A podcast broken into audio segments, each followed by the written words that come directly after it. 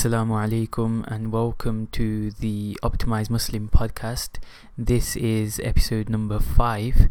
Jazakallah khair to all those who have been listening. And if you do benefit, then I'd request that you go and um, share and also rate the podcast because then it helps with other people finding out about it the topic for this podcast is that of the good deed multiplier effect. Now, that's something that I use to kind of encapsulate this um, idea that I'm going to speak about. The good deed multiplier effect is based on having a perspective whereby you never undervalue the potential of a single good deed as you never know the true extent of how far reaching the effects of a single good deed may be until on the day of judgment, when that single good deed may well be the cause of you entering paradise and avoiding the hellfire. Now, in this podcast, I plan to share a story which had a very powerful effect on me when I heard it, and it gives us a glimpse of this good deed multiplier effect in action. And obviously, everyone can think of many examples of this um, in their own life or, or concerning other people that they may know when they actually think about it. But this particular story, like I said, had a big effect on me, so that's why I intend to share it. And sometimes you may later find out about something you did and uh, that had a positive effect, in which case it can motivate you and increase you in gratitude, and that causes momentum and increases you increases the momentum and you feel more encouraged to continue doing good deeds. Now imagine you are in a marketplace or a shopping center going about your business and you're looking to buy some new shoes. Let's say you're in a shoe shop and for the purposes of this example let's assume you are visibly Muslim, so that the average person that would look at you would know that you are Muslim, whether that means you have a beard or you're wearing a hijab or whatever else. Now, also in this shoe store happens to be someone who holds a negative view of Muslims, and this is because of his mental diet at the time. He may hold some prejudiced views and generally not think favorably of Muslims. Now, this person, a non Muslim, let's call him Bob, he sees a Muslim in the store and he doesn't really interact with that many Muslims. Maybe he's from a different town and he's just um, stopping by and he goes to the shopping st- center as a one off and he sees this Muslim and he's smiling, being polite with staff, and he generally looks like a nice individual who conducts himself in a nice manner. And when they are both about to pay for their chosen items, the Muslim, let's call him Abdullah, he just happens to smile at this individual called Bob. And the Muslim, Abdullah, lets him in the queue first. Now, Abdullah may go home and never think anything of this because he's just being his usual self and doing what he would always do. And it's part of his normal routine. He doesn't really notice it. He doesn't think, oh, I did this nice deed today because he's that's his base level. That's how he conducts himself most of the time.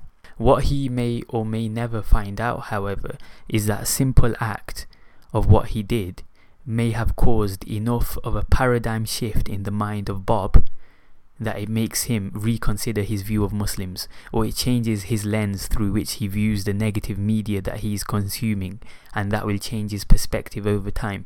Why? Because it will cause cognitive dissonance and studies show, for example, how there are more widespread racist attitudes in less ethnically diverse areas. And this cognitive dissonance is essentially where you have two competing ideas and the brain struggles to keep two competing ideas. So, this seed of positivity around being Muslim that was planted in the mind of Bob by the actions of Abdullah will slowly start raising questions potentially in Bob's mind. And in the case of having two competing viewpoints, one that all Muslims are bad and they can't engage at all with the Western world and they have these unacceptable views and whatnot, that's one view. One view is that Muslims are all bad, they're not pleasant people, and they're just causing trouble, and is a completely negative viewpoint that he's adopted basically through watching countless hours of negative media and maybe being surrounded by people who also have the same views and he's just in this vortex of negativity around Muslims. But then over time, let's say he builds up um, a memory of real life experience of Muslims being polite, law abiding citizens, whilst also being proud and practicing members and fully expressive of what they believe. Which viewpoint do you think will win out in this in this um, situation? Anyway, so let's say this interaction it makes Bob curious about Muslims and he picks up the Quran, he converts, he decides to go abroad and study and dedicate his life to learning more about the deen. He raises his kids as Muslim and he lives the rest of his life teaching Islam, let's say in a masjid or in some kind of teaching institution. Abdullah would be the catalyst for all of this subsequent effect. Abdullah would get a share of the reward, and obviously, Allah is the ultimate judge as to how that's apportioned. But you get the idea of what I'm trying to say now. That's what the good deed multiplier effect is.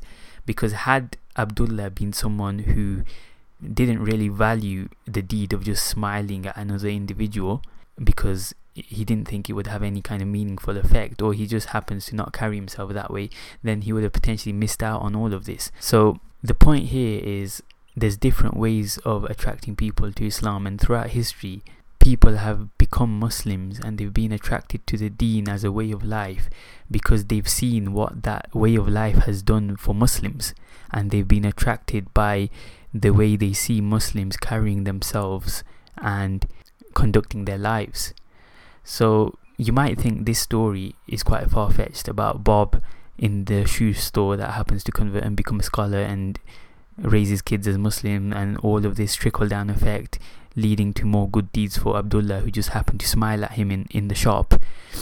And obviously that's just a fictional story that I've made up to illustrate the example, but a true story of how this actually happened in quite strange circumstances is a unique story that was told to me by my Urdu teacher, and it occurred in China, in Beijing, in the mid 1980s. And my teacher, he was invited to teach Urdu to some of the staff of a radio station in Beijing in 1984.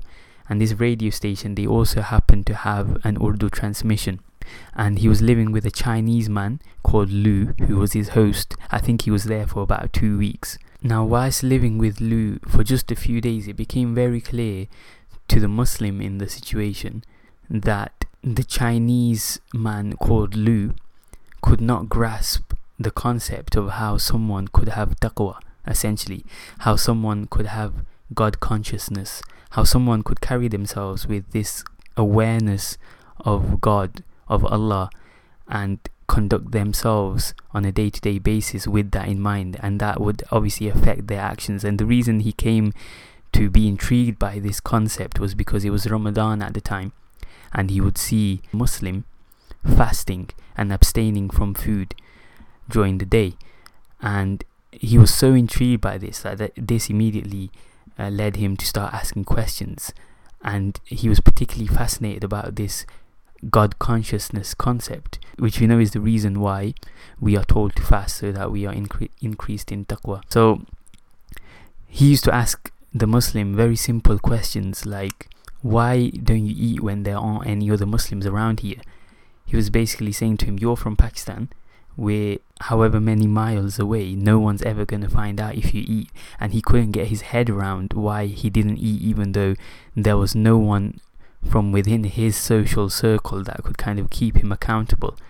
So, as the Muslim would explain to him why he does certain actions, um, Lu, the Chinese individual, became more and more intrigued by this.